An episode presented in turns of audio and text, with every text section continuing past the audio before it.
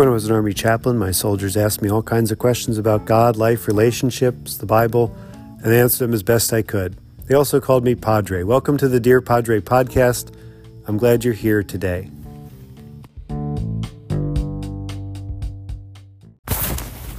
A reading from Genesis 43.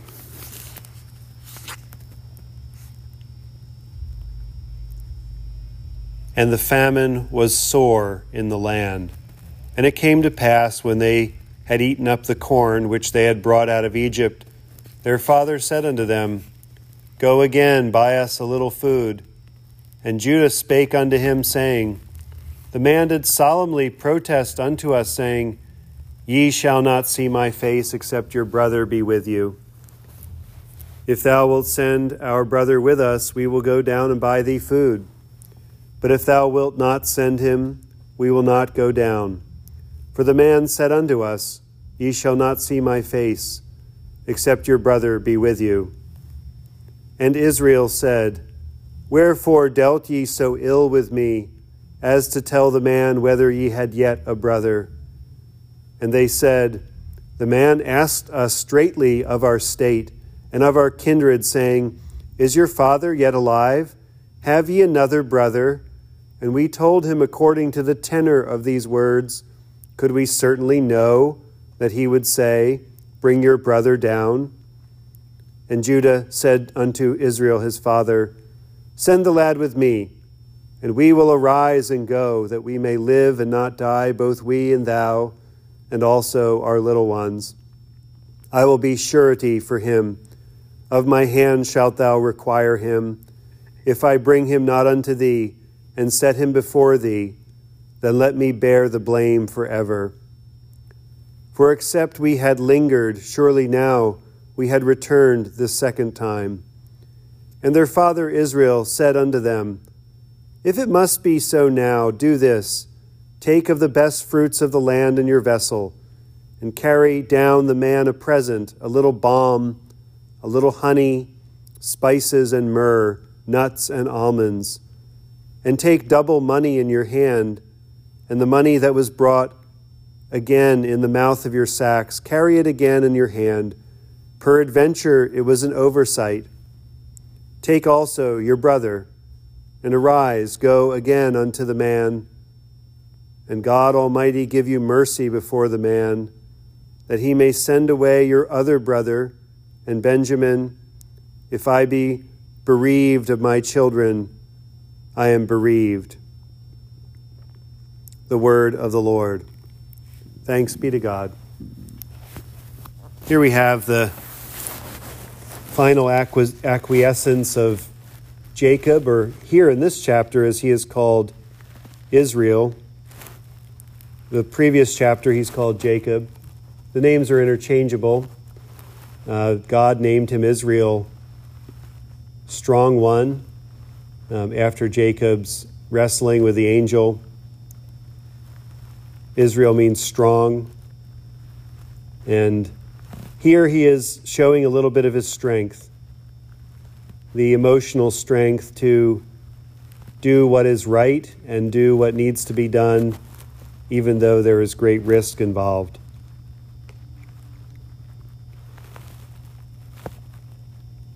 What he is being asked to do is offer his other son up. He has already lost Joseph and now he risks losing Benjamin.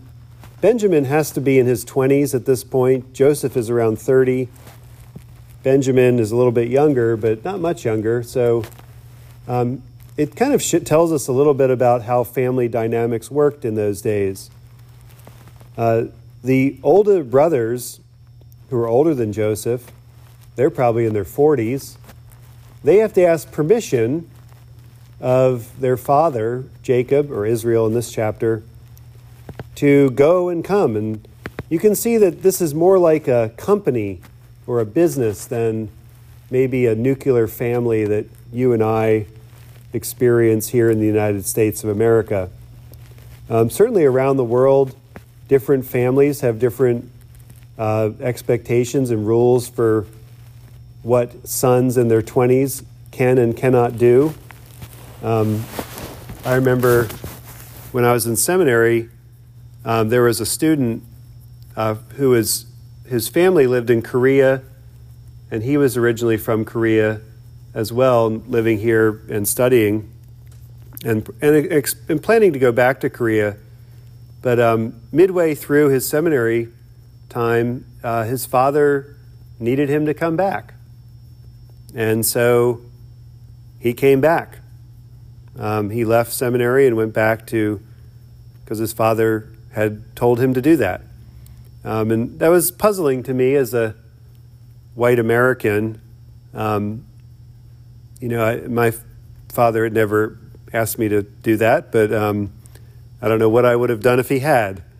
But there are different expectations. And this family that we see Benjamin and Joseph and Jacob and the brothers and Rachel and Leah, um, the father, the patriarch, literally, um, can order them to do things, and they are bound to do them. But here we see some personal growth in the character of these brothers.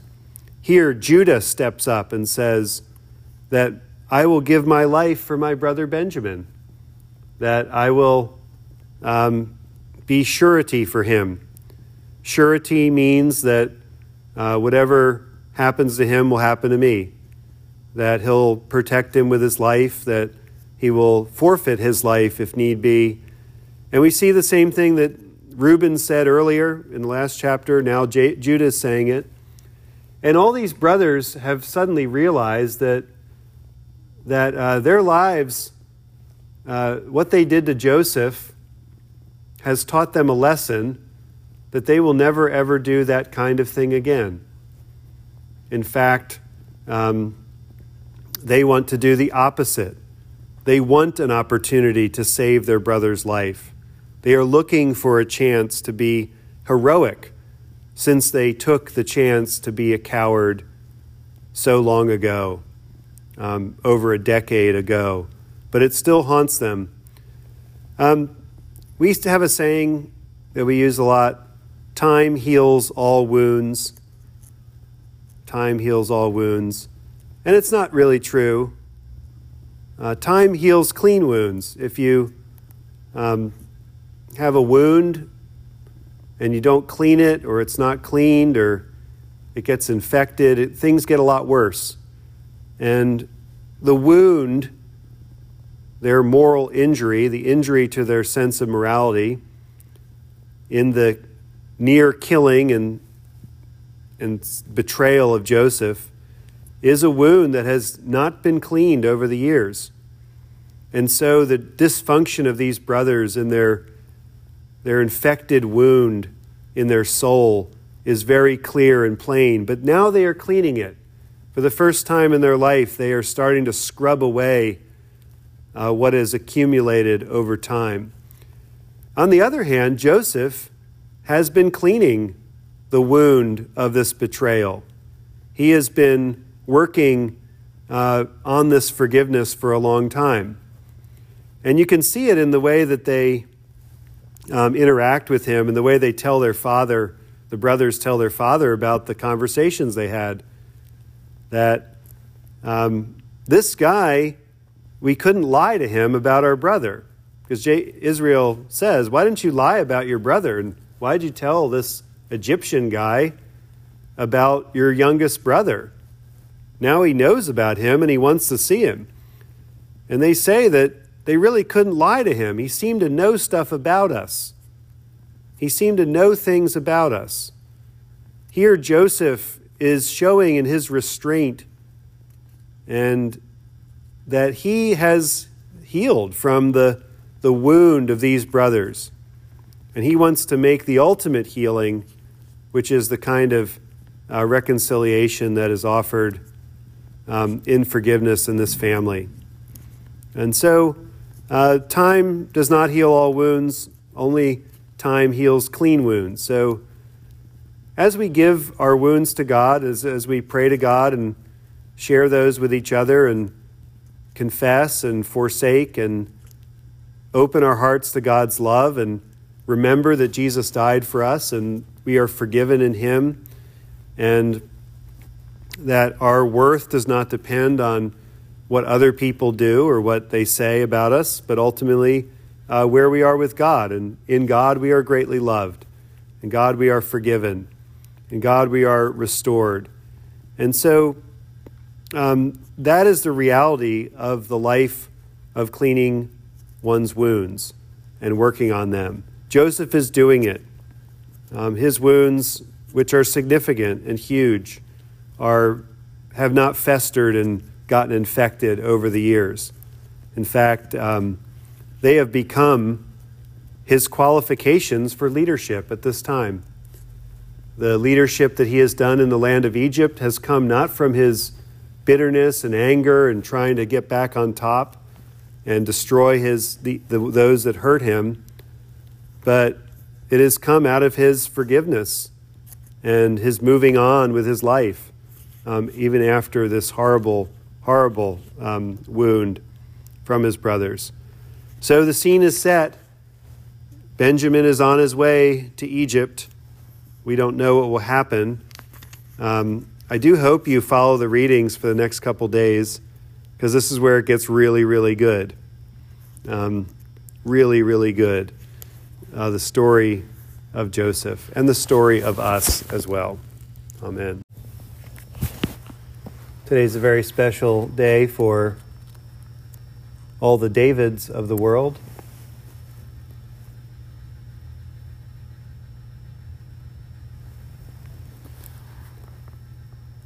On this feast of Saint David of Wales, Despite the overwhelming victory of the pagan Angles, Saxons, and Jutes in the 5th century, one part of Britain continued in the ways of Christianity Wales, the land west of the Wye River.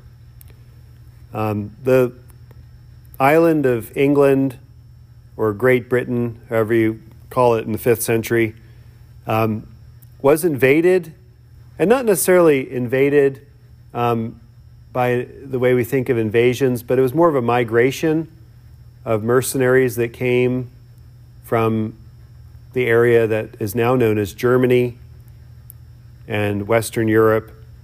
They were the Angles, the Saxons, and the Jutes. Eventually, the Angles and the Saxons became known as the Anglo Saxons. And their language is the language that we speak today, called English, Angle, English and the land England came from the Angles, Angleland, and the language that we speak today.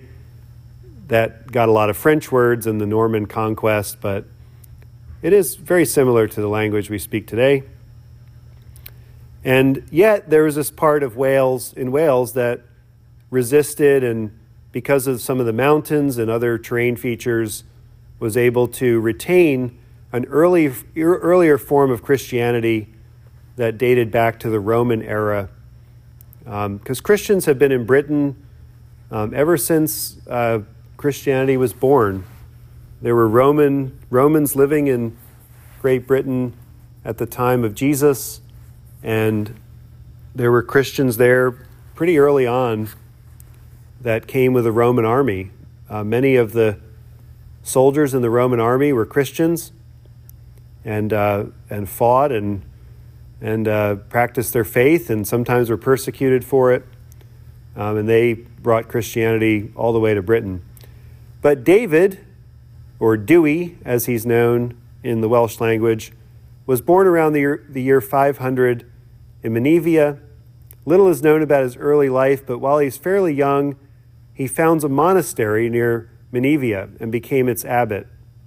He is said to have been a strict, to, he is said to be to have been very strict in governing his own monastery, yet loving in his treatment and correction of wrongdoers. He required monks to pull plows themselves rather than relying on animal labor, and to spend every evening in spiritual reading and writing. No personal possessions were permitted, and even to say, my book or my robe were offenses, since monks had only the use of those things, not the possession of them. One of his nicknames was the Waterman, and that may indicate that he allowed the monks in his care to drink only water at meals instead of the customary wine or mead or beer. pretty sure that his, history has made it clear that he did not allow the, his monks to drink beer or to eat meat uh, most of the year except for special occasions. And that is why, uh, even to this day, on the Feast of St. David, Welsh people have a leek that they eat. A leek is like a long, thick onion. And the leek became the symbol of St. David because that's what they ate a lot of. They grow pretty easily. When I lived in West Virginia in college, the leeks there were the wild onions were called ramps, and that dates back to that same tradition. They would have ramp dinners at church and other places, and uh, they were all centered around this wild onion that Saint David and his monks ate a lot of. Um, they, the British Army has several Welsh regiments, and uh, or the U- United Kingdom Army has uh, several Welsh regiments, and on this day, the Welsh regiments do a lot of St. David stuff. And uh, one of them is uh, the youngest soldiers eat leeks, or they have a leek eating competition. I think it's how fast they can eat a leek, and the winner gets some kind of prize. Anyway, those are fun customs to have. David's strong desire was to study and meditate the, in the quiet of his monastery, but he was virtually dragged to an assembly of bishops called to combat the heresy of Pelagianism. Pelagianism uh, came from England, or maybe even Scotland. Um, Pelagius was a monk from Britain who eventually ended up in Rome or somewhere around Rome, and he taught that. Um, that perfection was possible for people, that Christians could experience full perfection. They just had to work a little bit harder. They just had to be better and behave better and climb that ladder to salvation. Um, Pelagius was very compelling and a great speaker and leader and got a lot of people to join him in this, um, what became later known as the Pelagian heresy uh, because it denied that it was we are saved through God's grace alone.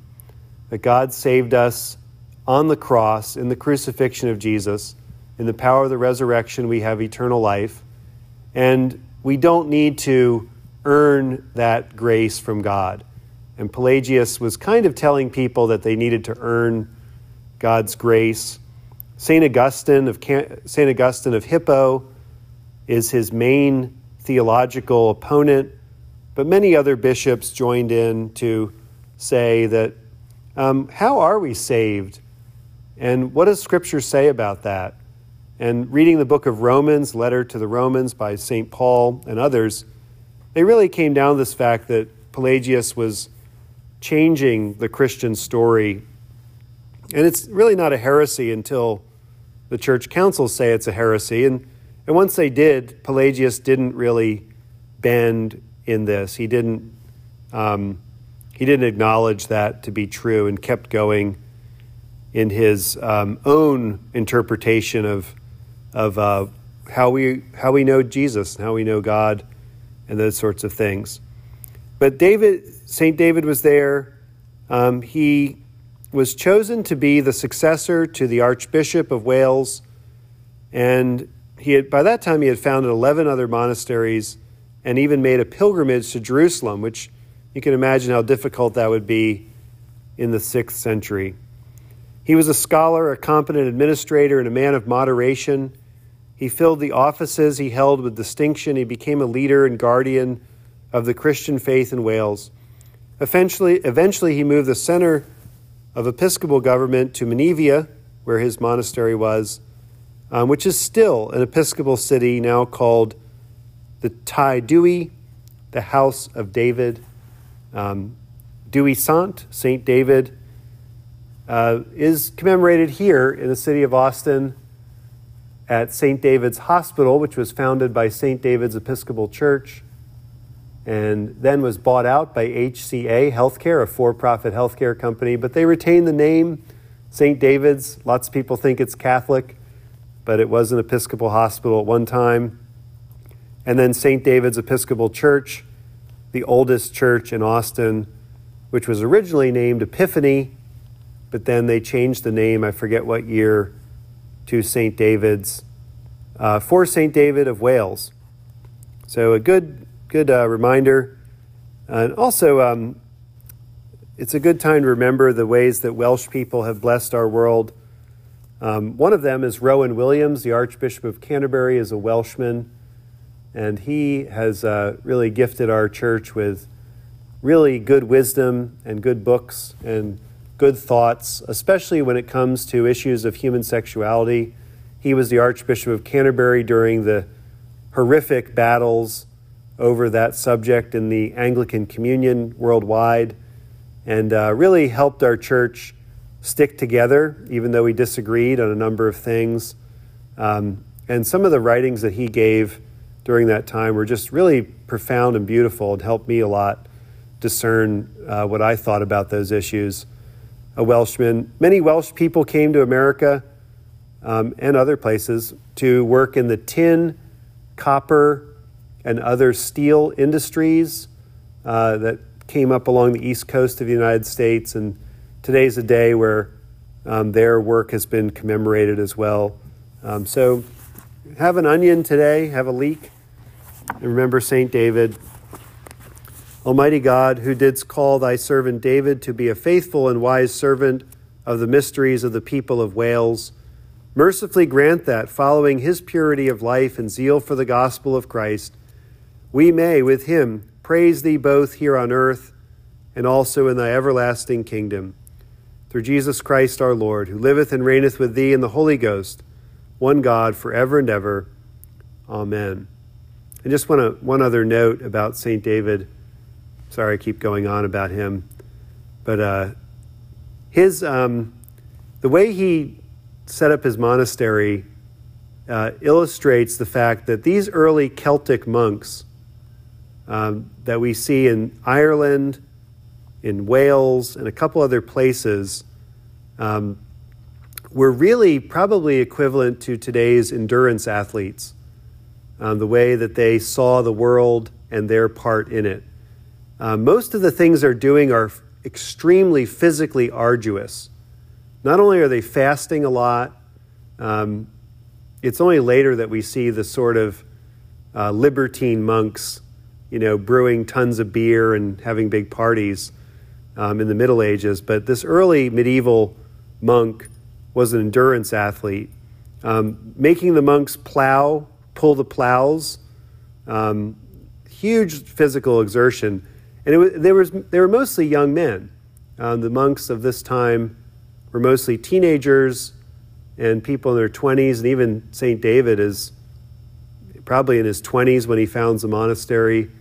Um, so this, we also have descriptions of monks playing uh, ball games and other sports from this time period, and we have monks um, engaging in other feats of physical endurance, like going out in the ocean, in the surf up to their neck, and reciting the Psalter, the Psalms, like all 150 of them, and then getting out of the water, um, standing uh, until the birds started to roost in their hair in the, with their arms out in the shape of the cross. Um, physical hardship uh, akin to what we would see in a triathlete or something like that today.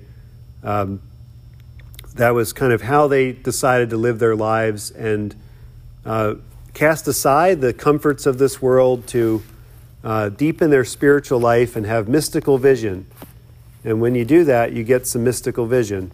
And um, that's what they were after in this time. It wasn't for everybody in their day, and it's certainly not for everybody in our day, but um, we ought to learn from them that um, Celtic spirituality in the 1970s and 80s had a big resurgence in popularity in America.